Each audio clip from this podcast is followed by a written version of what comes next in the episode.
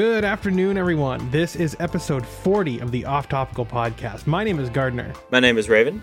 and Dota Underlords was released for Linux and for mobile, totally undoing their, their terrible legacy with Artifact. Plus, EA says their gambling mechanics are ethical. Richard Stallman might raise an eyebrow, or maybe a beard. Plus, Lenovo laptops are shipping with Ubuntu on them. All this and more today. Uh, all right. First up, uh, Raven, Yes, did you hear about the Librem 5 playing Quake 2? I did. What is your thoughts on this, my friend? It's finally coming. It's finally coming. It's right around the corner, I dude. know. You know, uh, there's another phone like the Librem now. Did you know that? The Pine phone. Yes, you knew about that. Uh, I, did. saw I know it's cheaper too. Yeah, it's two hundred dollars or three hundred or something. Depends which one you get. I think. Uh, Yeah. it has all the same uh, features as far as privacy goes, but it's like a third of the cost, fourth of the cost. It doesn't have the switches. yeah, it does. Does it really? It's hardware switches. Yes, it does. It makes me because like I the, the the hardware in the Librem is quite a bit better, quite a bit. But if you just want a phone that's privacy oriented, don't want to spend a lot of money, Pine phone. And runs Linux. Yeah, that's right. It runs Linux. And That's that's what I want. a, a big thing people keep uh, who support the Pine phone keep saying is the Librem only works on this. The Librem only works on that. Blah blah blah. Because like basically the Pine phone has been shown to run on GNOME and KDE Plasma, or whatever they call their mobile thing, and a bunch of others. Someone put i3 on it. I don't know why you would do that, but whatever. yeah, I love i3. But I don't know why you do that, but I don't know. Anyway, back to the point of the Librem. Um, it's pretty cool that it's finally coming because I was worried that the, the uh, Pine phone was going to come out before the Librem at this rate. I mean, you know, honestly, I think that the the high tide lifts all boats, and I think no matter which one launches first with their hardware, I think it's going to help everybody involved. Yeah, I just Um, hope it I mean, makes I the can't- Purism get cheaper because it is very expensive. I mean, when you consider what like see, I hear people say that a lot, and for me, I can understand that because I'm a broke boy. But at the same time, at the at the same time, it's like, uh, you look at the flagship Android phones, and they're like twelve hundred bucks. That's expensive to me. Yeah, but they also have like five times the hardware performance. But but that's like running Android. Like this is a totally different beast, in my opinion. Oh yeah, sure, this is but I more mean, akin you to like an Apple device. if you were to actually be able to put Linux on those phones, which theoretically you can if you can somehow get the binary firmware blob for the, the CPU, you would get the same performance, and you could also get the GPU drivers for it. Yeah, but but hypothetical does not. Well, the, the problem is, is Samsung make. won't release the firmware. There are ways to like, for some of them, to like hack around and get it running, but it runs like crap without the. But I'm saying like what I'm saying is like you're not going to be downloading you know Android apps on the Librem 5 or the Pine phone for that matter, and so the performance like of these of the of these high end you know flagship smartphones the hardware in them i don't i don't think that that's an apples to apples comparison. I like i mean you can like one to one like the cpu speed is this the ram is that the storage is this but in, in the real world you know you're not going to be running the same kind of software. And the and like i said i think that this is more akin to uh the the iphone than it is android because you know purism is making this device and they have control over the the hardware and the firmware. They get the control over the entire stack where uh, android google develops android and give, farms it out to all these different developers and you know I, I mean all these different hardware manufacturers.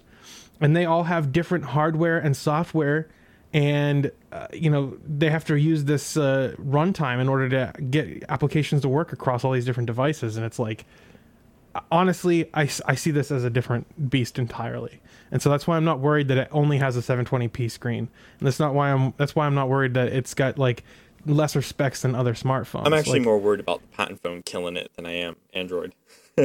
I don't think the Pine phone can kill it. I think that the two they they are both open source.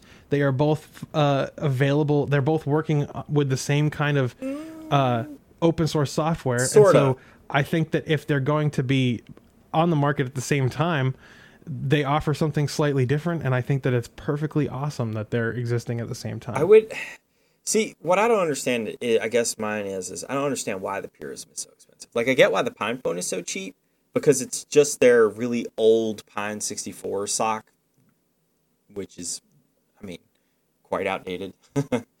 um, yeah. So you know uh, they're bringing that over, and you know, but they don't have.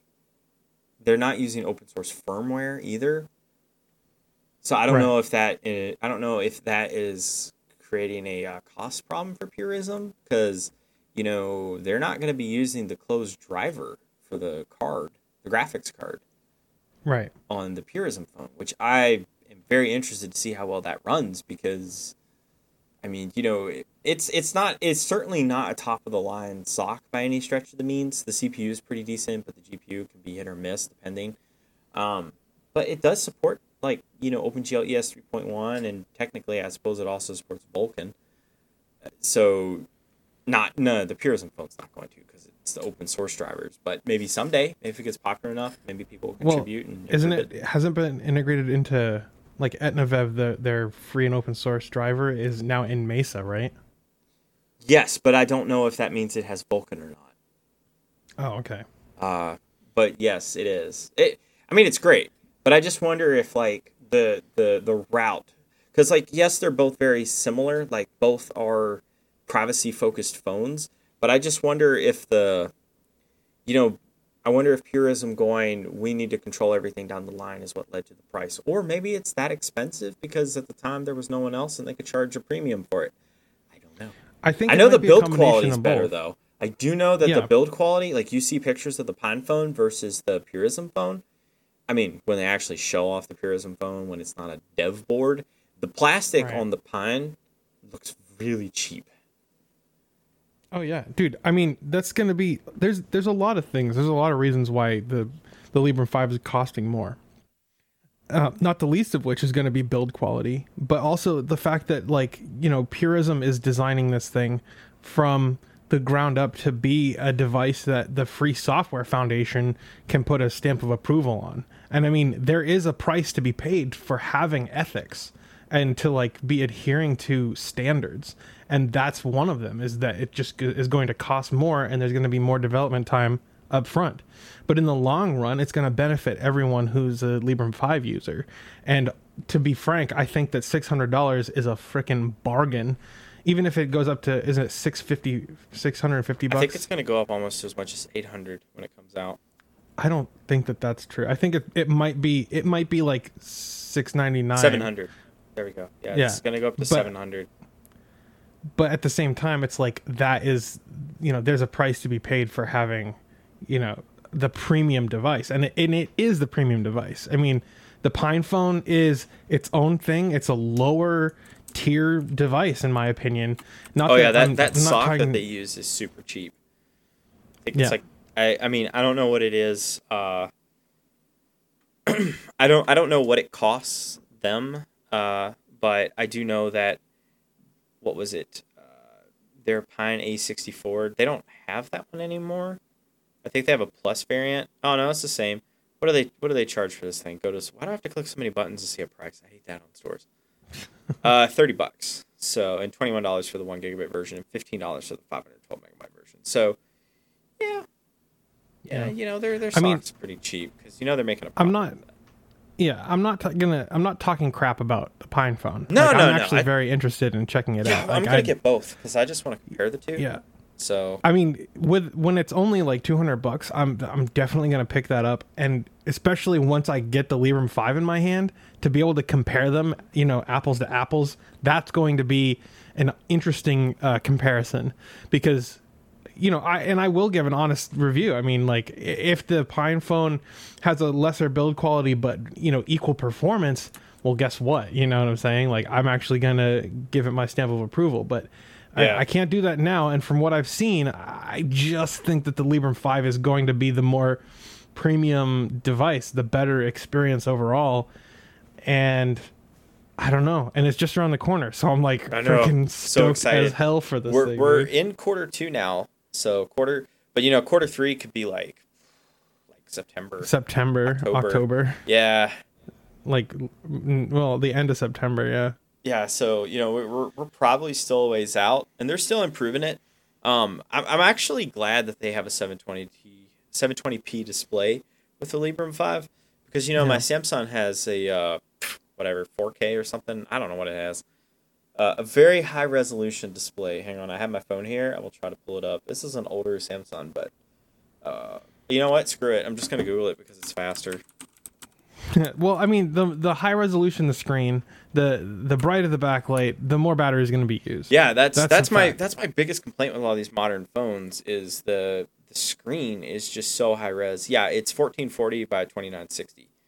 That's insane. Like, why do you need? Well, it's really crisp. I mean, in my in, in its defense, Yeah, it's but- really crisp. But yeah, I'm I'm totally in agreement with you on that because it, I'm the kind of guy who would rather have a phone that lasts for for like eight days on a single charge and have the screen be like 300 by 200 or something, Well- or or have it be like a 1080p uh, uh, e-ink display with no color because that's just how I roll. yeah. Well, But I wish e-ink was more cheap. advanced than it was. you wish it was cheap? E-ink's expensive. Advanced. No, I mean like I wish that like there was like a, a decent refresh rate. Uh, e-ink might get there someday. It's kind of new, isn't it? Yeah. it? It. I mean, not really. It's been around for like. Well, I mean, people are years. starting to actually start using it more. Is what I mean. Yeah. you know because yeah e-ink displays are pretty cool have you seen those electric uh, quote unquote typewriters that use the e-ink displays Uh, no, I can't say that. Oh. Lundu got one he had a video on it I haven't seen yeah it. Yeah, it's like $600 it's freaking ridiculous i cannot believe he got one That's cool. yeah but anyway uh it's really crisp i've never used one before but apparently it is like writing on paper like it's you know it's very crisp like there's good contrast between the color well you know the, Yeah. the, the black and the white and the grays in between Right. So, but anyway, back to the topic there. Um, yeah, I'm I'm still leaning more towards the Librem Five. the The cost doesn't bother me. I just worry about adoption rate. You know, it's always easier for something that's two hundred dollars to get adopted than something that's seven hundred dollars. Yeah, but at the same time, I just see this the price tag as like the price of ethics. Yeah. Yeah, I'm, I don't know. We'll see, because like the the Pine phone seems to have fairly decent uh, ethics. You know, it has hardware switches, so But the um, what I'm saying with ethics is, I mean, like it's entirely free software, and there's no there's no binary blobs anywhere. That's what I mean when I say the price of ethics. Uh, yeah, there there are some interesting stuff. The the the I don't know why we're talking about the Pine phone, but I brought it up, so we are. Um, it it has uh B, G, and N for the Pine phone, so their Wi-Fi card is not nearly as nice. and it's an antique at this point. Yeah. I believe the Librem, I don't have it up, but I believe it supports like five gigahertz. I'm sure it's still in. I doubt it's. I don't know which one it is. AC. Yeah, it, it, it says ABGN, so I assume they Really? by A they mean AC and not the original wireless standard that no one uses anymore. The wireless Well, standard that I don't even know if you can find a router that even broadcasts it anymore. I don't think any modern browser uh, router does. No, it's hard to find one that would even broadcast in G, let alone B. Right. Mine does N in five gigahertz and two point four gigahertz, and has a quote unquote compatibility G, which I never use because I don't know what I'm gonna do with that. So Yeah. it's like, uh, Have you uh, have you used a uh, PlayStation Portable lately? that thing only supports G, uh, B networks. I'm pretty sure. I don't even think it does G now. it can connect to G's actually. Really? Yeah. Man, because like I Yeah, don't have Gs. G on mine. I have uh, an NAC router back here, uh, and it only broadcasts in five gigahertz. So like not even my PlayStation Four can connect to it. Oh, the PlayStation Four sucks, man. You have to connect. oh, the PlayStation. My 4. my PlayStation 4, if it if it's connected to wireless, it has to be connected to G because if it's connected in, the download speeds are worse. But there's a huge flaw in that thing's wireless card anyway. Um, yeah. it it supports B. Uh, so yeah, I guess I guess it does. Wow, I just remember being able to connect to it like a long, long time ago. Um, like a really long time ago, you know, because like 2006, 2007, and I had a G network and I was able to connect to it. So, and Hmm. I had an original place PSP. So, I don't know. Maybe maybe there was like a uh, compatibility mode, like a B mode, that I had on it, and I just don't, you know, I don't remember. It- it's you know, it's come on. In fairness, Yeah. it's been a very long time. uh, Oh, that's what it is. It doesn't support WPA2 encryption. Yeah, that that's too. what it was. That too. That Yeah. too. Because yeah, it, it does support in, but yeah, it, it also can't do five gigahertz. It can't it can't see five gigahertz networks. No. It, the the the wireless card in that thing is bad. It's it's had a fatal flaw since launched, and they've never fixed it. I just connect wired because it solves all the problems. Yeah. Because you know I have really how I fast. have yeah, I have I have really fast internet. So do you. I can Yeah. get maybe two megabytes a second download if I'm connected wirelessly. It's like. It's insane. Yeah, I can't stand stupid. how slow Wi-Fi is. Yeah, it's so bad. But it's not it's not the Wi-Fi. It's the freaking wireless card in that piece of junk. Hopefully they fix it in the next one. Oh. Yeah, the the wireless card in the PS4 is completely fatal. But uh, so back to the Librem, the the the June update was pretty cool to see. Uh, it was nice to see some applications actually work actually working. I do not care about GNOME Web. I would like to see Firefox. I don't like GNOME Web. I would like to see Firefox ported over if it's not already. Hmm. Uh, because GNOME Web it just is stupid and I don't like it. Um, uh, other than that, everything is kind of fine. Like, you know, it was a pretty standard update. They're getting the software worked out. And see, what else I'm hoping is, is because unlike Samsung, where like they have this undying need to like make a new phone every year or every other year, every year, um, I'm hoping that they just continue hammering out and optimizing the applications and the operating system, and the phone just gradually gets cheaper as the years go on before they make a second model. Yeah. For starters, I don't think they have the resources or the money to develop a new model every year.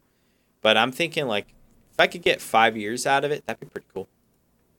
Yeah, I don't really want them to like produce a new phone every year. I could Maybe one every two or three years, but not every year. I'd say every five years. But since 5G in the next couple of years will be popular, I could see like in three years them coming out with like it's the same phone hardware wise, but it comes with a 5G baseband. Yeah. I could I mean, yeah, I think like, I think like, they, it just doesn't make sense for a free software company to do planned obsolescence. yeah. and, and that's what like a, a yearly release cadence is for for hardware. It Yeah. just well, they do it to yeah. fit. They don't just do it to roll out their new hardware. They also do it for, uh, um, because that's how they fix stuff.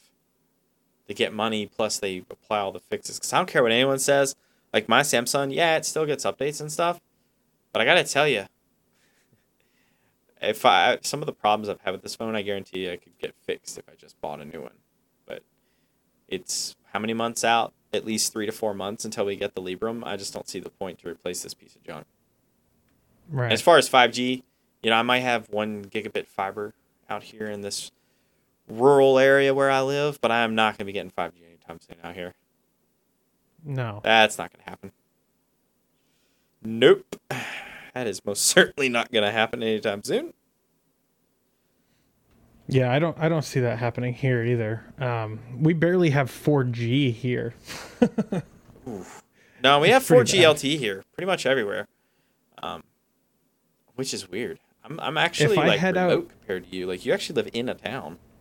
I live in a town. I have 4G in town, but if I head out Route 1 out like east and for like I don't know, 25 miles, there's no there is absolutely no 4G. So like heading anywhere. towards Seaport, or whatever. Yeah, if you yeah.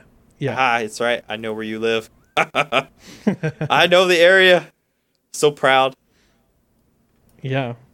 I'm talking like the Blue Hill uh area. Like if you head out to Blue Hill past Bucksport, There's nothing there's out there though. absolutely no Huh? There's nothing out there. There's there's I mean, there's Eastport. It's like the most eastern place in the entire United States. Yeah, there's nothing out there. There's that Yeah. island filled with all them million dollar homes. I bet they have 4G. Yeah, that's south of here though. Sort of. It's east and then south, but yeah, Yeah, but you head in the other direction when you're driving, so it's south. whatever. you still have to go north and then east to get to it first, and then you go south. So, yeah. Not from where I am, baby. Oh, snap. Yay, look at that. Oh, you gonna take a ferry? It has a All right, ferry you can now- go to. What? You can take a ferry to it. I don't know why you take a ferry. It takes like 35 minutes from your town to drive there, or you can take a ferry. And all I can sit there and think of is, why in the hell would you take a ferry? You have to take a ferry no matter what to get to that town. No, no, To no. I'm, th- I'm talking to somewhere else. I will link you. It's it's a peninsula, oh. not an island. Your state is just So- filled with peninsulas and islands. Okay, there's Yeah, so many. The coastline of Maine, if you were to like stretch it out into a straight line, the coastline of Maine is longer than the than the coastline of California. If you were to do the same thing and stretch it out in a straight line, it's pretty crazy. It's it's ridiculous. But yeah, you guys are just so so ridiculous. There's nothing out there either. It's pretty Yeah. though. Yeah, but the trees are pretty short here. Are you still on about that? Ugh. But yeah, so all the software stuff is pretty cool, and they're starting to document stuff. Yeah, that's gonna be awesome. I can't wait to have like this thing in my hands and to be able to freaking read the documentation and be like, oh yes, I can do all the things that I've ever wanted to do on a phone. Well, the other thing that bothers me about the Pine phone is like they have this phone, right? They actually have like they have actually shown off the phone itself, which is cool, I guess. And maybe maybe it looks really bad because they just use like their cheap 3D printer, and that's not going to be the final, you know, case that they put it in. Um, but have do you, how, how's their ecosystem going to be? Like, is it just going to be a two hundred dollar smartphone with some built-in stuff that they update? Like, how do you get applications? How do you develop applications for it? Because that stuff's important. yes, I agree. So it, it, it makes me wonder. I think it would make sense if there was compatibility between the two different phones. Wouldn't I it be think that would nice if it just said, "Hey, we're going to use the Pure OS store"? Yeah, that would be really cool. Yeah, because it's not like it costs anything. You can download the Pure OS store anywhere you want. Yeah, I don't think there's anything really on it at the moment, though. not as far as I know. I there's not even a binary available. There isn't? I thought there was. Can't you get it on there? Because it's also going to be on their laptops as well. So I thought it was there as well. Oh, I don't know. I, Maybe I it's not there yet. Maybe it's not. Maybe it's not there yet. Well, whatever. I mean, I don't. I mean, if you have Anyway. a laptop, I don't know why you'd get their store anyway. Maybe you like Flatpaks. Now you just All right. lied. So I think that uh, I think that we've thoroughly gone over this story. Maybe. Uh, I don't. What do you guys think about the Librem Five? Uh, are you more excited about the Librem Five or the Pine Phone? Let us know on the forums, forum.heavyelement.io. You can hit us up on uh, Twitter. I'm at the Linux Gamer. He's Raven67854. Uh, we're also on Mastodon. I'm at G Bryant at Librem.one, and he is at uh, Raven67854 at Librem.one.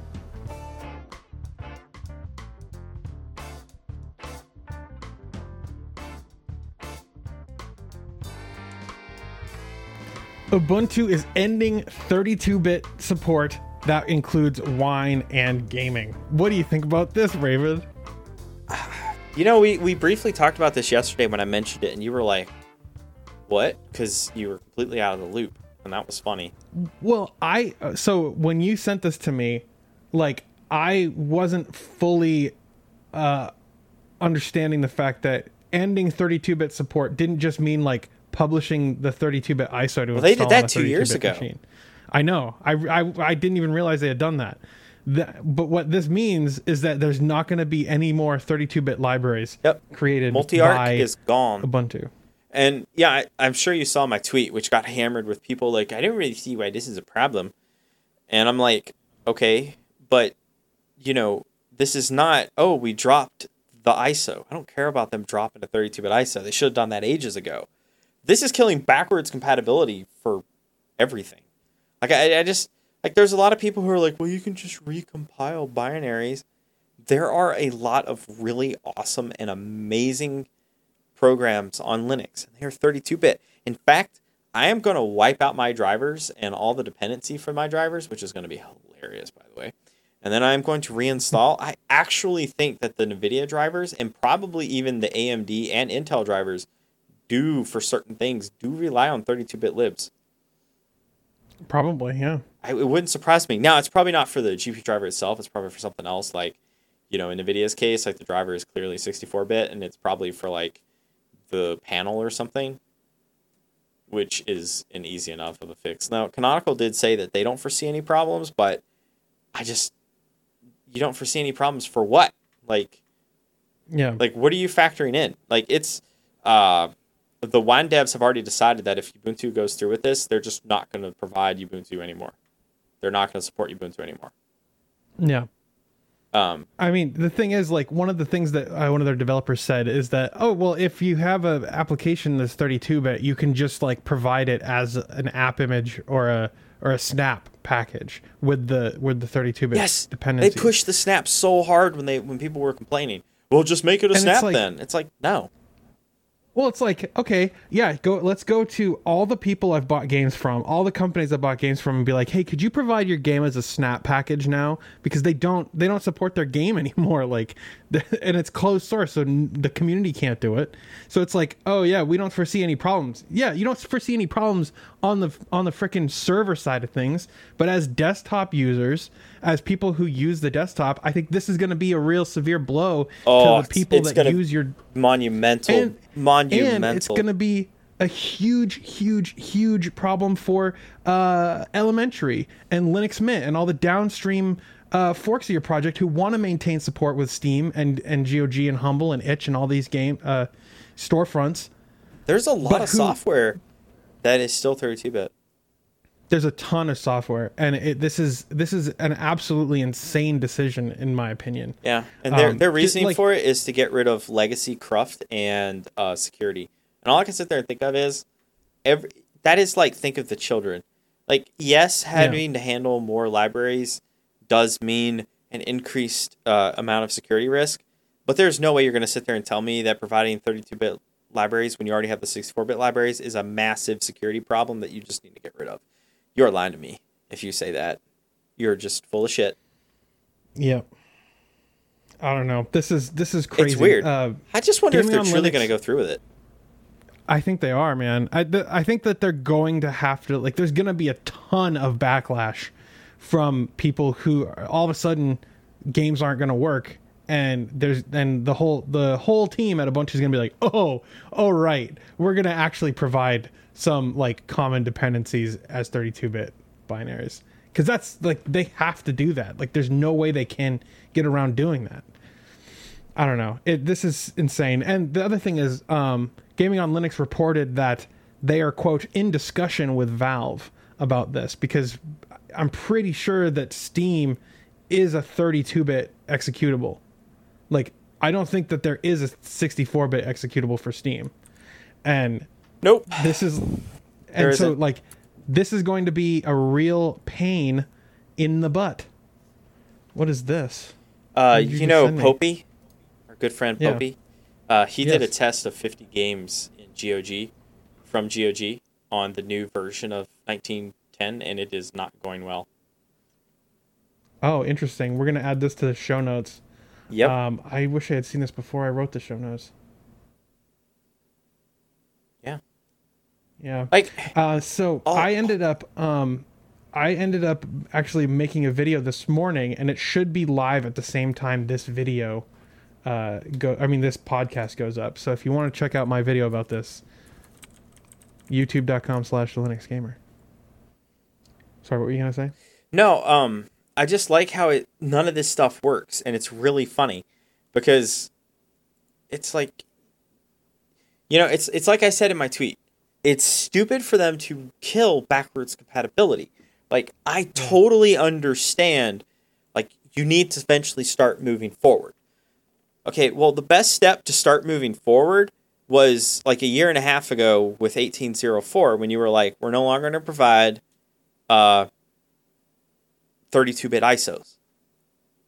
But Yeah, they still need to wait. makes sense. Yeah, they just need to wait four or five years, and eventually almost everything will be 64 bit, and then the only thing left will be legacy, and at that point, people will be able to figure it out. But here's the other problem uh, Wine 64 first off, it needs 32-bit libraries in order to run uh, 32-bit games. Obviously, but uh, 64-bit wine prefix has a lot more problems compared to a 32-bit prefix, even if you're running a 32-bit game. I don't understand why that is, but it's just a problem, and it's happened in the past. Usually, when you run LTS or whatever, not LTS, Lutris. When you run Lutris, it tends to automatically configure all this for you. So, but as someone who uses wine typically by himself, I have noticed problems in like a 32-bit game on a 32-bit prefix and a 64-bit prefix. Usually, the the wine 32 prefix works perfectly. Yeah. But the 64-bit one can be weird. Usually it still works. It's just you get weird issues that you just like you get no issues in the 32-bit prefix and you may or may not get an issue in the 64-bit. So it's just it's weird. But you know, I've been running Ubuntu since 2004, and if they go through with this, I'm leaving Ubuntu. This is stupid. Yeah. Like there there is no advantage to doing this in my opinion. Like I do agree with people it is time to start developing 64-bit applications and just moving forward. But th- Yeah. this is just dumb. I, I, I feel like it's canonical just trying to get rid of the desktop. Because that's pretty I much mean, what it's going to do. Yeah, that's got to be. I mean, in my in in my video, I said like in a perfect world, in a world where everything was open source, this wouldn't be a problem whatsoever, right? Because if the source was available, you could just go get the source and recompile it as 64-bit. But this just will not work for games that are proprietary and that or and especially games that don't have support from their uh, developers. Because most games you know get released and then kind of get a couple bug fixes and then that's it you know a patch or two. That's it. That's all they get. You don't have uh, developers who are actively maintaining old versions of games and that's a huge issue especially when ubuntu goes and does something like this. I mean how many distributions that are downstream of ubuntu are going to have to rebase themselves on debian? Right? Does debian support 32-bit anymore? Of course it does. yeah i figured it would. And so why i mean these comp these oh my god. Oh, can, is it possible to just take the 32-bit repositories from debian and import them into like if i was running elementary for example? No, not really. Not not in any easy way. yeah because they're just they're killing That's Multiarch. I think I think that because this backlash has not been in their favor. Like even people who, because I've seen some people uh, who've been talking about it across various IRCs and stuff that want to see just 64 bit. They just see this as stupid because all it is is libraries. Like yeah all it is is a bunch of libraries. You're just getting the latest version of the libraries. You don't maintain these libraries anyway. Ubuntu does not maintain any of these libraries. So all the security stuff is out of their hand. Like it's Right. completely out of their hand. And how many 32-bit only viruses are running around on Linux? Probably not that many. Like if they want to, you know what they should do? They should do it on the server version first. The server version should Yeah. completely kill it, and then in three or four years, they sh- or or maybe the next the- LTS they should mean- reevaluate. what's the big difference between ubuntu like server ubuntu and and desktop ubuntu it's just headless isn't it Well, it's Like- more it's more you don't run games on Ubuntu Server Edition. yeah but like if you're gonna if you're gonna have the 32-bit libs on desktop ubuntu it doesn't make any sense to not have them on server ubuntu. It's more to like help. The reason I suggested is more to help phase it out gradually. That way, uh, because no one no one running the server is really going to run into this issue anyway. I severely doubt anyone running a server is going to run into this issue of where Right. like their application doesn't work. So it it slowly helps you know dissolve the 32-bit ecosystem. Not to mention it gives a testing test bed for them to like test stuff. Like they didn't even test it. Like it's clear to that Ubuntu post. They were just like, eh, let's just kill 32-bit. They didn't even bother trying. They're like, stuff will still work. No. Like this is this is one of those events like when Ubuntu first came in on the scene and it just fractured the community and was just Yeah. changing. Except instead of being a good change, this is going to be a monumental, horrific change. It is going to be Yeah. so bad because every distro that piggybacks off of Ubuntu is going to die overnight, essentially. As Yeah. far as because I don't care what anyone says, almost all of us who run Linux now, we all game. We need Yep. 32 bit support. It's a thing. There are very few people that probably use Ubuntu and would be perfectly fine with only 64 bit. There's Yeah. probably very few. there might be more than you think, but there's I still by comparison still doubt it. And also too, just when we're getting Linux to finally get popular, Canonical's like, nah, man, we got to saw this uh, uh, leg off. Can't have that. no, I, I completely agree with you. I think that what Canonical is doing here is positively insane. This is damaging, I think, to all the downstream projects and to desktop Linux. I, mean, desktop Ubuntu, and not to mention the the the reputation of Linux. Like, I mean, there's there's been a problem um, that people don't really talk about that much when it comes to Linux gaming, right? Like when I first started my channel, I had a bunch of games in my Steam library and they all worked, okay? And then uh, you know, a couple years later, I'm I'm on like the latest release of Ubuntu and I go to play like uh, for example Sports Friends, right? And oh oh hey, by the way, now you can't uh, you know, blue uh, the blue Bluetooth stack has been updated and changed and now it doesn't work at all with you can't sync uh, PlayStation Move controllers with uh, with with Johann Sebastian Joust, and it's like that game's just not working now.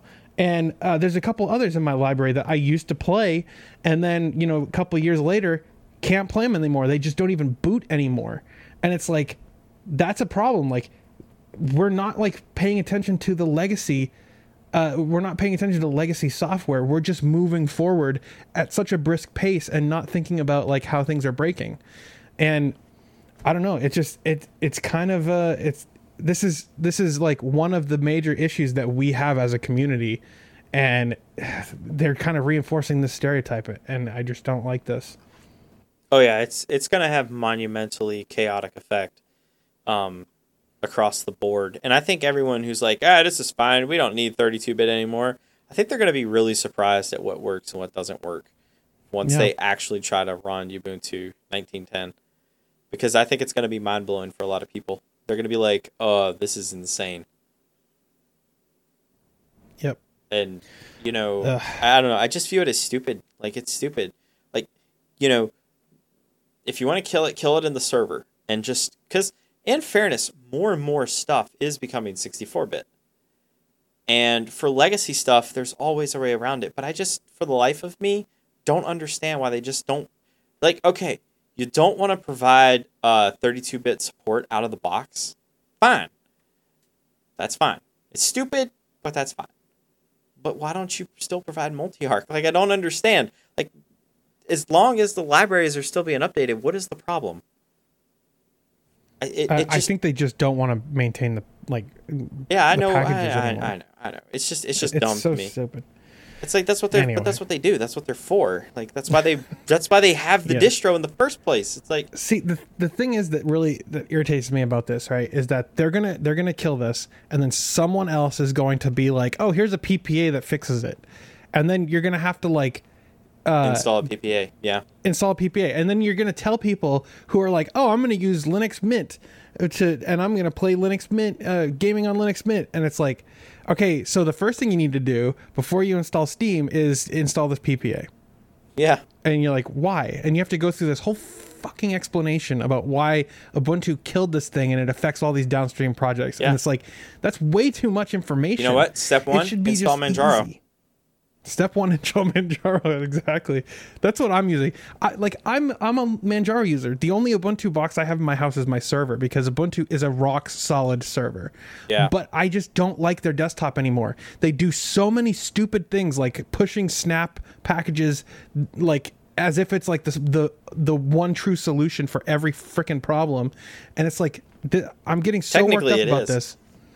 well, when, when I mean, when you just so bundle like almost it. everything you need into a 200 megabyte file, you mean typically that does solve the problem. Yeah. The problem is, is every program's like 200 megabytes, so yeah, the actual oh program God. is like five megabytes, but you have to include, and you know, I think, you know, I saw some people who were like, "Oh, just install Flatpak." I'm like, how the hell does that fix this problem? Like, in what world is that? I think people don't understand what they're actually doing. I think the average Linux user, I can't believe I said that, but I honestly feel that the average Linux user doesn't understand this problem. I don't. I can't say that, but I feel like that's- that's I don't all I think see. we understand. I don't think people understand the magnitude of this issue. Like I think Yeah. that this is going to be a much bigger problem than people realize. Yeah, it's But- going to be chaotic, and it's not. Games are going to be the biggest thing, but it's not just games. Like I guarantee you, Kdenlive probably uses 32-bit libraries for something random. Mm, It probably does. I mean, there's. I don't really know how you check. I mean, I guess you could, but you know, OBS probably uses a 32-bit library somewhere along the way. So many programs probably run, and you know what? If they don't have that one library, they're not going to work. So it's like it doesn't matter if it's for like the most ridiculous thing, like I don't know, some kind of documentation, you know, tool or something that they have. You know, Hmm. or or you know some you know. It, guess what I'm trying to say? It could be for the most benign thing that no one ever uses. But if it doesn't have it, it's not going to launch. And it's I think 1910 is going to be chaotic as hell on release. yeah, Like I think everything will work out of the box, and then I think people will actually go do stuff, and then it'll just shit itself. yeah, So, you know, and then people are gonna have to start symlinking again. Yeah, because that's exactly what I want to do. I want to download all the 32-bit libraries, put them in a folder, and then symlink to them. Mm, no, no. Ugh, I'm going to God. Arch. I'm going to Arch. If this comes out, I have ran Ubuntu for 15 years. If this, if if uh, two months from now, if this is still in the feature freeze, I'm leaving, and I will never come back.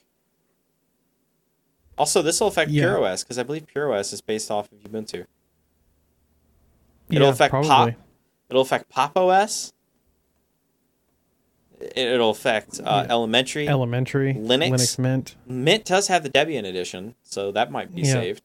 Um, there's so many. There's so many. Uh, doesn't Solus uh, piggyback off Ubuntu? I thought so. I can't remember. There's a lot of distros that piggyback off Ubuntu, and they're all about to just shit themselves and die. Yeah. Uh, somebody um, just said. Somebody tweeted at me and said, uh, Canonical uh, is up to their shenanigans again and gave a link to that uh, thing. And then said, I asked System 76 pop guys about it, and their response is here. And it's in their Mattermost um, chat. I was reading, so the guy says, I was reading through the announcement thread from Ubuntu. It sounds like they're planning to discontinue 32 bit support across the board, starting in 19.10, and telling devs to publish snaps if they need to publish a 32 bit app. Yep. And then MM Stick says, who apparently works for uh, for System 76, says, quotes, publish, publish snaps. And then he says, not happening. If we need to, we'll just adopt maintainership of Xorg and Mesa. We already package NVIDIA drivers, so 32-bit support isn't going away there. So if if if people want to start gaming on Linux, I'm going to point them in the direction of Pop OS rather than Ubuntu. Yeah. That's insane. I like this is just yeah, this is just a crazy crazy thing for them to do. I don't understand why they're doing it. Anyway, what do you guys think about this story? Do you think that uh, Ubuntu's in the right here? Do you think they're in the wrong? Let us know what you think on the show notes, forum.heavyelement.io, or you can hit us up uh, in an email, show at offtopical.net.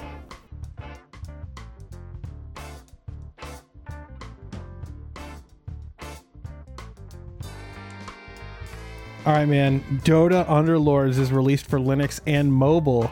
This is interesting, isn't it? Yeah, they finally made a game that doesn't suck. They beat Riot and Drodo to market on this. That's impressive for Valve. I, I didn't think they had it in them. Yeah. They've only been working on this for six months, dude. Not even six months, since February. Well, it's Valve is full of talented developers who don't really do anything. They just they Yeah. do whatever they want, and I think for once they had direction, and well, there you go. This is the result of it. yeah. But Artifact was a huge failure. I think someone in upper management came down and was like, "Hey, you guys actually have to put out something, Yeah. or we're downsizing." I, I, yeah, the thing is, like they they ported Source two to mobile, which is impressive in this time frame, and they have released a beta of a game. And not to be fair, they're using like existing like every asset that is in this game is recycled from um Dota. from Dota 2. I- except for the music. I think some of the music is original. yeah, But like and probably some of like the the the the game board textures and stuff is probably custom and but yeah a lot of the stuff is just recycled so that that probably helped a lot oh yeah. it's also I mean, no, go ahead. it'd be it'd be pretty easy not well easy is a relative term i suppose um, Yeah. it's not the most difficult game to program though but it is actually really fun like man i, I actually had a lot of fun with dota underlords and then it made me question I- why in the hell they ever made artifact I tried it a little bit and I didn't understand how to play it. So i will gave i will show you how to play it later We All right. But I'm just impressed that Valve actually got like released a game. Yeah, and it's free to Um, play, and you know it's gonna be like Dota, and you know they're gonna make a fortune off of it. Like maybe not Fortnite level, but they're gonna make enough money to just keep it going for the next twenty years, like how they have with like Team Fortress Two. Oh yeah, absolutely. I mean, Team Fortress Two is what forty thousand players a day or something, which or any given time rather, so could be as much as a million players a day, really. Um, I don't know. yeah. so, and that and that game's still going. How old is that game at this point? Team Fortress, it's like almost 10 years old. Yeah, actually, it feels like it's older than that. 2007. Yeah, October 10th of 2007.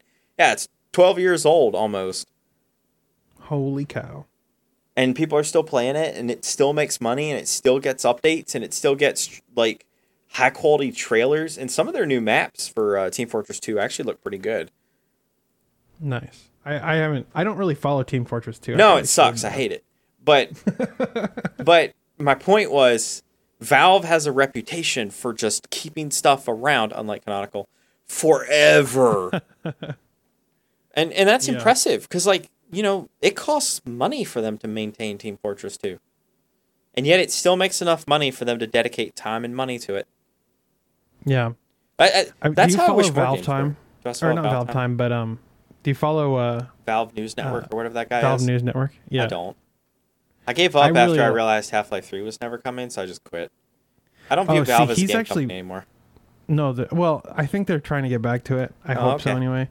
But um, I I really like uh, Valve News Network because uh, Tyler McVicker is his name, and he's actually a really cool dude. He when when Dota Underlords dropped, he had like this freak out. Like he, he was on Twitch. He was like, "What is? What am I even playing right now?" It was really funny. Nice. Anyway, that's where I got most of my information about this from. So, um, Valve News Network is actually a really interesting. thing. Yeah. I mean, it's literally getting to the point where on Steam, uh, out of the top what ten games, they have two of them. No, sorry, Yeah. three, three, and depending on Didn't it the used to be the time of day, they have four, because you know Team Yeah. Fortress Two. So it's like you know they they own their own they own their own platform essentially, which is crazy that they make the most popular games. It's nice, you know.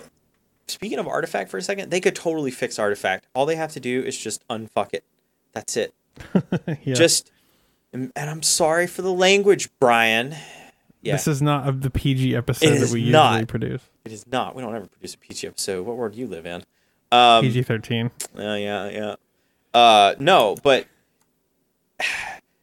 I think if they want to fix Artifact, they need to do the microtransactions like Dota, or better yet, just make the game free to play and have the ability to earn cards, and they'd make a fortune because it's actually a really fun card game. Yeah. Completely destroyed by the fact you have to spend two or three dollars to get new cards. It's like, uh, no.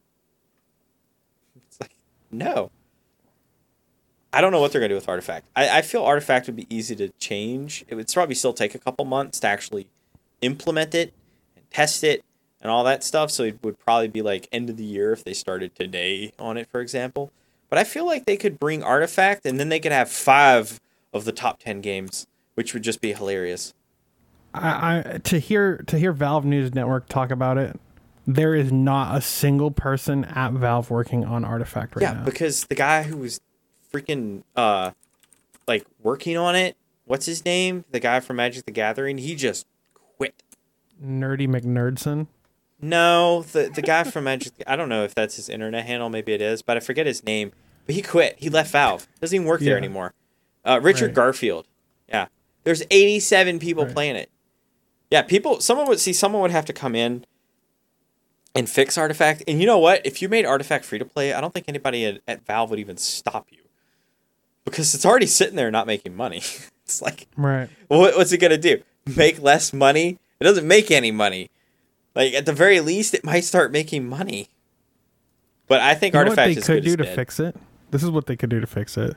Release it as is on mobile, and people would eat that shit up because mobile is mobile is like a decrepit market of scum and villainy. Yeah, but I, I honestly, I honestly do feel that if Valve wanted to fix it, they could very easily fix it, and that is making it free to play. Uh, trading card games tend to do really, really well when they're free to play. If you give a like, look at look at Blizzard's Hearthstone. Holy crap! Like you can earn all the cards in that game. You don't ever have to spend any money. I mean, you're gonna grind forever, and ever, and ever, and ever, but you can do it. Yeah, I don't know. It's crazy. Yeah, I don't It's know. Stupid. I, I, I'm But under uh, excited Underlords to see. fun. Yeah, I'm excited to see where Underlords goes, and the fact that it's on mobile now is actually really, really impressive. I'm actually pretty impressed with Valve. Like, they had competition from Riot and Drodo, and they were like, you know what? Let's just do this. And I think, you know, you know what I think is maybe they could use Epic as the same kind of uh, uh, competition like Riot and Drodo were for this, and do something awesome. Well, have you seen the new store update coming? Finally, Yeah, but that's been in the works for two years, dude. two? No, try four. The the the library update Yeah, it's been like four years now, three years, something like that. has it really been? Yes, four it's been years? three to four Oh years since I That's what I'm talking saw- about. Yeah, I know, I know. That's I the kind of stuff that I'm talking about. You know what it is? Valve It's is like, because oh, they don't have direction. It's it's a proven fact in a company. Yeah. you need direction, and they don't. you know what direction. else? Your managers You don't know- have to be dicks, but they at least. Well, you know, like uh, down in uh, down in Antarctica where there's penguins, right? Like penguins aren't afraid of humans. Do you know why that is? no. It's because there's no natural predators to attack penguins, and so they just kind of like, oh hey, hey, hey, human, how's it going? I'm not afraid of anything because I don't have natural predators. Guess what? they go in the Epic is a natural predator to Valve. That's what Epic is, Yeah. and they don't recognize it. Yeah. I think they do. But on the other hand, Epic is kind of pretty hated right now, so like Epic's kind of eating itself alive right now. Well, one can hope, but I I'm not. I mean, so they kind of went in front of what they did in front of UK Parliament, which is so funny. Oh, Oh, they yeah, need to fire that about that. lawyer. God, they need to fire him. That was stupid. EA was also stupid, equally as stupid. But Epic is just doing such bad stuff right now, and Tim Sweeney is such a moron. Oh my god. You know, he he's like you know what he said, and this is funny. He he was like, Valve has exclusives. And everyone was like, What are you talking about? And they're like and he was like Dota 2 and Counter Strike. And people were like, No one would care if you were making your own games exclusive to your store. Because Yeah. it's your game. You can do whatever you want with it. What people have issues with is you taking other games and turning them into exclusives. That's what people Also- have issues with. Let's not forget that Valve like have published uh, many of their games for other platforms. know. Like I have the orange um, box on the 360. Not only that, but like It I can you but- can buy Portal Two on a on the Nvidia Shield. I forgot they did that. You can also buy Half Life 2 there. Yes, you can, and it's like they're not it. exclusive. I bought it. It's fun to play I- on the Shield. Don't ask why. It's fun to play on the Shield. I don't know. Dude, I love the Shield. The Shield's actually really cool. Yeah, I have I have the original Shield, and then I have the new one, the little. uh uh Tegra box for your PC for TV. Yeah, the the one that's like a mini game console. But I have the original one. Yeah. You know the one that's like a gamepad, and you like flip it up, and you get like a screen and stuff. How often do you use that though? Love that thing, dude. If it had Really? newer hardware like a like a Tegra X1, I would use it all the time because I would love to play. There's a couple. There are a few mobile games I would actually like to play, but I don't have a good way to do it on my phone because, well, I mean I can't. There's a mobile game that's uh, Shadowgun Legends. It's really fun. I actually enjoy playing it, uh, but I don't play it that Hmm. often because uh, touchscreens suck and they are not a good anything for games except for like yeah, Civ. right. A one one button punch game. Yeah, tap the jumps. Anyway, what do you guys think about uh, Dota Underlords? Are you excited about that? We're going to talk about the Epic game, uh, the Epic and EA hearing at UK Parliament now. what do you think about this, man? The EA EA saying that their fucking gambling mechanics are ethical. Well, I mean, I guess if that's ethical, then I guess. Ah, I, I don't know. I, I thought that was stupid and that both lawyers for both companies should just be fired and booted out the door. Because all they did I was make think- themselves look stupid. I think that uh, EA and Epic and uh, any of these companies that engage in this stuff should be like just shut down completely because they're evil. You know, you say this, right? But uh, I've been uh, prototyping a fun little uh, WebGL game. And if I were to Yeah. actually make it as a, a commercial project, I would make it free to play with uh, microtransactions slash loot boxes. But there's nothing wrong with microtransactions. What's wrong is gambling mechanics. Literally building a casino where you control the odds. That's what's wrong. yeah. That's what's wrong with this. message Zappa someday and ask him about some of the games he's worked on and ask him how that stuff works. No joke. Ask ask him someday and he will tell you how some of it works because I asked him for some advice for the for the idea that I had. And um I don't think I could do it. I don't think I could ethically do that. Like I, I don't think I have it you know, I, I'm a capitalist at heart and I'm a brutal man when it comes to business. Couldn't do it not brutal enough for that. I there's no way I could live with myself for that. taking taking like people's money and just and like I feel that you, You can make good money and not screw people over. Like one of the Right. examples he gave was, and I won't I won't say like what game he worked on or anything because you know, uh, but I will tell him his example. If you want to know, you can just message him and ask him about it. He, he'll gladly talk about it anywhere. It seems he has no issues with it. But uh, they had different tier loot boxes, right? yeah. and they all cost like a dollar more or so than each other. Do you know what the difference in terms of chances of getting a, a certain item was between the cheapest and the lo- most expensive? I would imagine it's like a fraction of a percentage. Four percent. Four percent. Really? But it's like five dollars more. But it's only a four percent item increase. That's, That's it. That's insane. Yeah, that's insane. That is wrong. That's worse than a casino. Yeah. Because it's like Well, it's like okay, yeah, okay, it's four percent more than the other one, but the odds of getting, you know, a really good item is like instead of you know one percent, it's one point four percent. It just happens to be four percent better than the other one. So that's how terrible it is, Yeah. and it's set up so that people who buy a lot have an even higher chance of actually getting it because they want to keep those people buying. yeah. Exactly. It's brutal. So the more money you spend, you you have like some internal thing that like ticks it up based on the fractional amount. And he said eventually, if you spend enough money, you start getting really good stuff. He said it caps out at some point, but I was like, oh my god, that's so bad. That's so bad. Basically they call them whales Yeah, and man. like you have to keep the whale invested you know that's the thing it's like if you're if if they've spent like you know a hundred a cou- a couple hundred bucks on your game you want to keep them uh getting good stuff every once in a while so that they'll stay addicted to to buying your crap. And it's like that is so unethical. That is so disgusting. And it's like it makes me so sick to know that i'm like that i feel uh, that i'm part of an industry that's part of that you know what i'm saying like i'm not part of it but i feel like i am a, a little bit included in that in- industry just because I, I talked about games on my channel and it's like i don't know dude Will be it's so gross Um.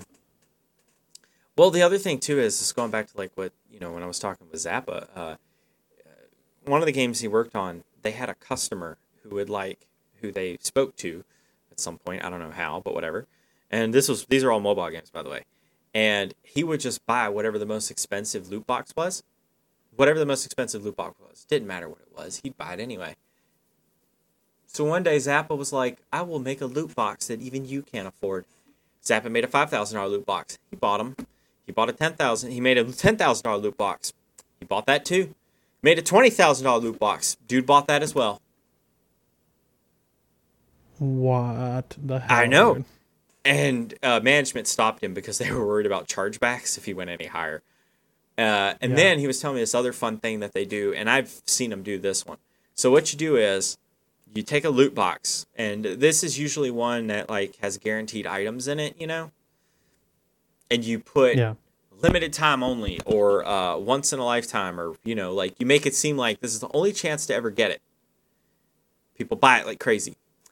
Well, like a month or two later, what you do is, is you put out that same loot box, change the name, and put the same thing on it, and he said it sells, and no one ever says or even notices.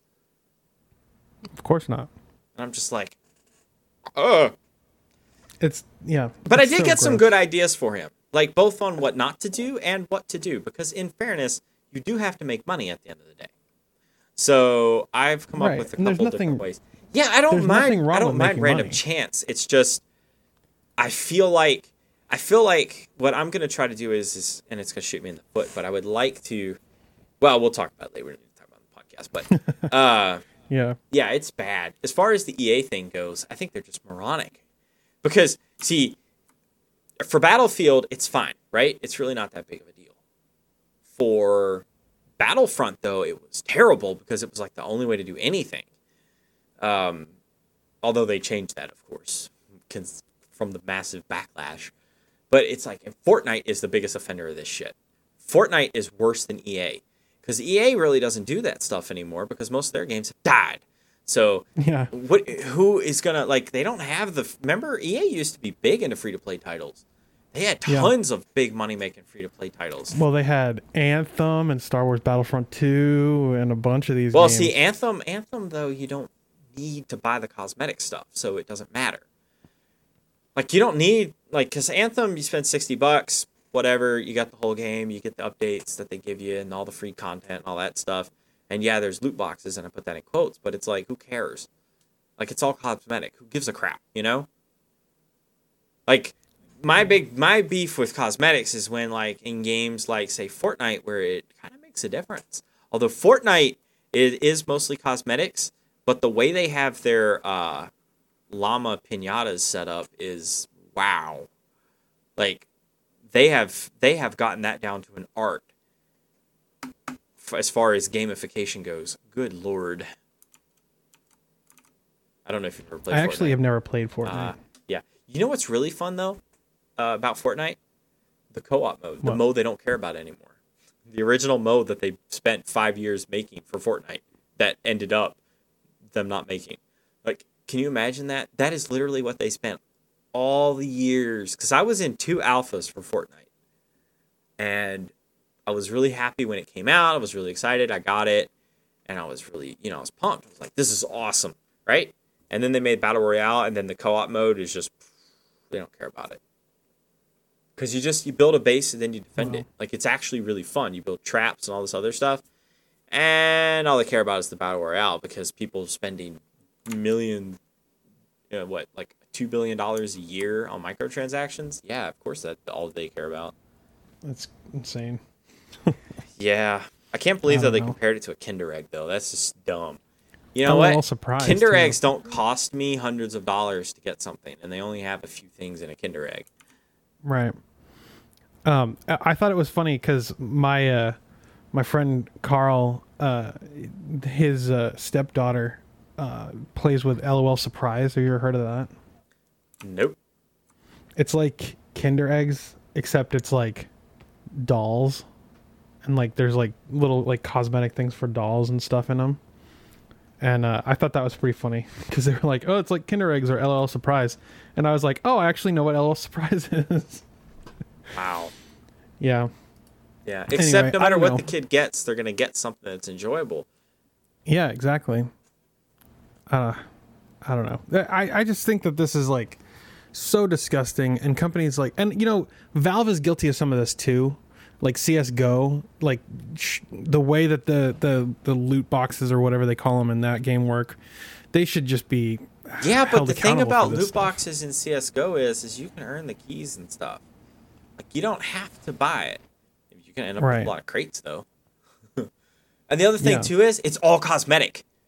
There, there's, there's no gameplay advantage to that But stuff. the cosmetic, dude, like the thing about cosmetics though versus gameplay changing things, that really doesn't matter to me. Like the way that this works is you're buying things, you're exchanging real money for things that don't actually exist. yeah, And like, and it's like, and it's things that are totally ephemeral in a game that's not going to be popular in like three and a half years. No one's even going to remember Fortnite. Yeah. Like nobody's going to be playing it. well, and you've still wasted around. Say what? CS:GO well, is still CS:GO's around. around.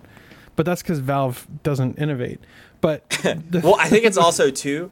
Valve will listen. Like their loot boxes are geared to the way their community wanted it to be.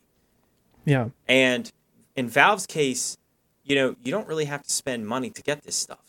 Yeah, you know, to open up them crates, you're gonna. Ha- I forget how you earn them keys. Maybe you Well- have to buy them keys. I can't remember. There's a way to do it. can't you like remember how to do it. also actually sell items in, in Yes. CS:GO? Dude, yeah, there okay. are nice so that's skins a different that thing sell too. for like three, four hundred dollars. Well, it, it creates an ecosystem. So there's an ecosystem within Valve. So like, you know, it might cost you four hundred dollars to randomly guess for like to get a chance to get a skin you want, or you can go on the marketplace and spend two hundred bucks. So I think that's where Valve kind of gets its quote unquote pass is that it's Right. not really random. I mean, it is random, obviously, but you can also just go buy it yeah, which you know that makes a huge difference. Now, Valve That doesn't does. like it when you buy stuff off their store. Valve is not a fan of that. Remember all them Yeah, CS:GO gray skin sites sites. and stuff? They did not Yeah. like that, and I know why they didn't like that because that one, it was shady, and two, they were having problems with scammers, and they were just like, you know what, we're done with this. You're not allowed to do that anymore. And I don't blame them on that one. and there was like that guy on YouTube who was like Scamming doing people. like it was like well, it was like a gambling site for kids to gamble on CS:GO skins. yeah, that's kind of Yeah. illegal. Yeah. Anyway, what do you guys think about this? Do you think that uh, companies like EA and Epic should be held accountable? Um, do you think that they're building their own like casinos, or do you think that uh, what they're doing is totally fine? Let me know. Let us know in the forums, forum.heavyelement.io. You can send us an email at show at offtopical.net.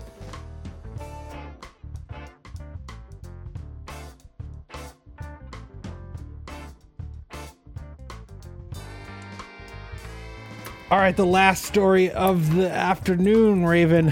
Lenovo laptops are now on sale and you can get Linux pre installed on them. What do you think about this? That's pretty cool. Um, but hmm, wasn't Lenovo that company that was putting like that their crappy garbage stuff like directly in like the firmware or something? I don't know. I don't remember that. I thought it was. Well, it doesn't matter anyway. It's nice that it's coming with Linux. Also, Red Hat certified, Yeah. or, or Red Hat Linux certified is an option. Right. Um, well, he the thing is like these are like the ThinkPad line and so like ThinkPads used to be manufactured by IBM Yep. and now Red Hat is an IBM product. Synergy, corporate synergy. Yep. And now Ubuntu's going to kill 32-bit. Yeah, that's gonna be an issue. I don't know. This is this is cool though. I mean, just the fact that like Lenovo has these machines for sale and you can get Ubuntu on them. I think that that's like really awesome. I mean, I mean like that's really cool. And and these are like fifteen hundred dollar laptops, of course. But um, Oh yeah, ThinkPads are expensive, but they're really nice. and they're geared towards professionals. Uh, but like the fact that Linux on the desktop is uh, like kind of entering the corporate world now, like it's been in, in the corporate world forever, but that's on servers. So the fact that like now you can get a professional uh, Lenovo laptop with Ubuntu pre-installed on it. I mean, Yeah, Oh, man. Linux Linux is finally getting somewhere, and now Ubuntu has to kill it. Well, I think Pop OS is like kind of going to be the the place to be after Ubuntu dies. Or Manjaro. That's what I like. I'm just going to straight up Arch. Uh, I don't care to install Ah, every package that I need. You're fine. You're fine. I mean, in fairness, you don't have to install every package you need. It does grab the ones you need. Come on, it's not it's not that barbaric. It's just you know, if it doesn't happen to have it in the Arch repository, you tend to have to compile it, but that's fine. Well, I love the AUR. That's one of the reasons I use Manjaro. Yeah, The AUR is just sick. yeah. Manjaro uh, has a really good tool for browsing uh, the AUR, whereas Arch by default, uh, no, it's not really that great. Hmm. But Manjaro has that really nice software center or whatever. I forget what it's called. I don't use Yeah. Manjaro, but I will give it props for having a really great system for searching. Yeah. I really like Manjaro. I like Ubuntu, Um, but they don't like me. So Ubuntu wants to just be a, a cloud services company now. yeah, they it don't does. want It's to do very obvious with that change. It's very very Yeah. obvious. But it's interesting to me because what if this ends up killing them in the server? Because now they don't have any users that use their operating system. Uh, yeah, I don't know, dude. This is terrifying.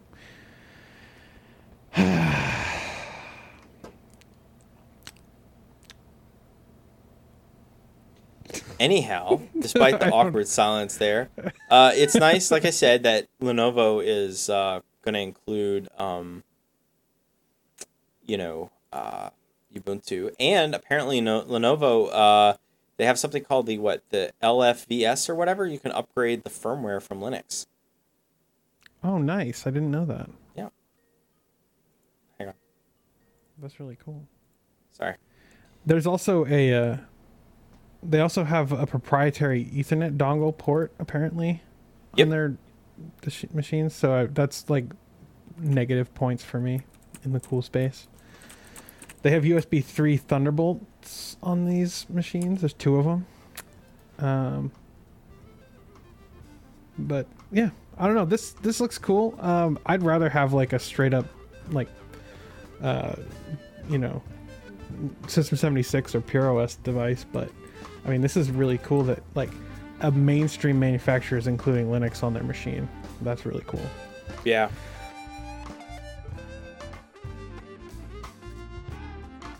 Well, Raven, I think that might be it for the show today. What do you think? Aw, well, it's unfortunate. I should have rambled more. I need to get a show that goes over two hours just for the lulls. We're, we're already at an hour and 20 minutes right now, dude. Uh, now, now. Anyway, um, if you guys uh, enjoy our work, you can support Raven on Patreon. Raven's at uh, Raven67854. Isn't that right, Raven? That is correct. and uh, I'm uh, at the Linux Gamer on Patreon. Um, but this has been the Off Topical Podcast, and uh, thanks for listening. I don't know. That was a weird exit. Yeah, you're good.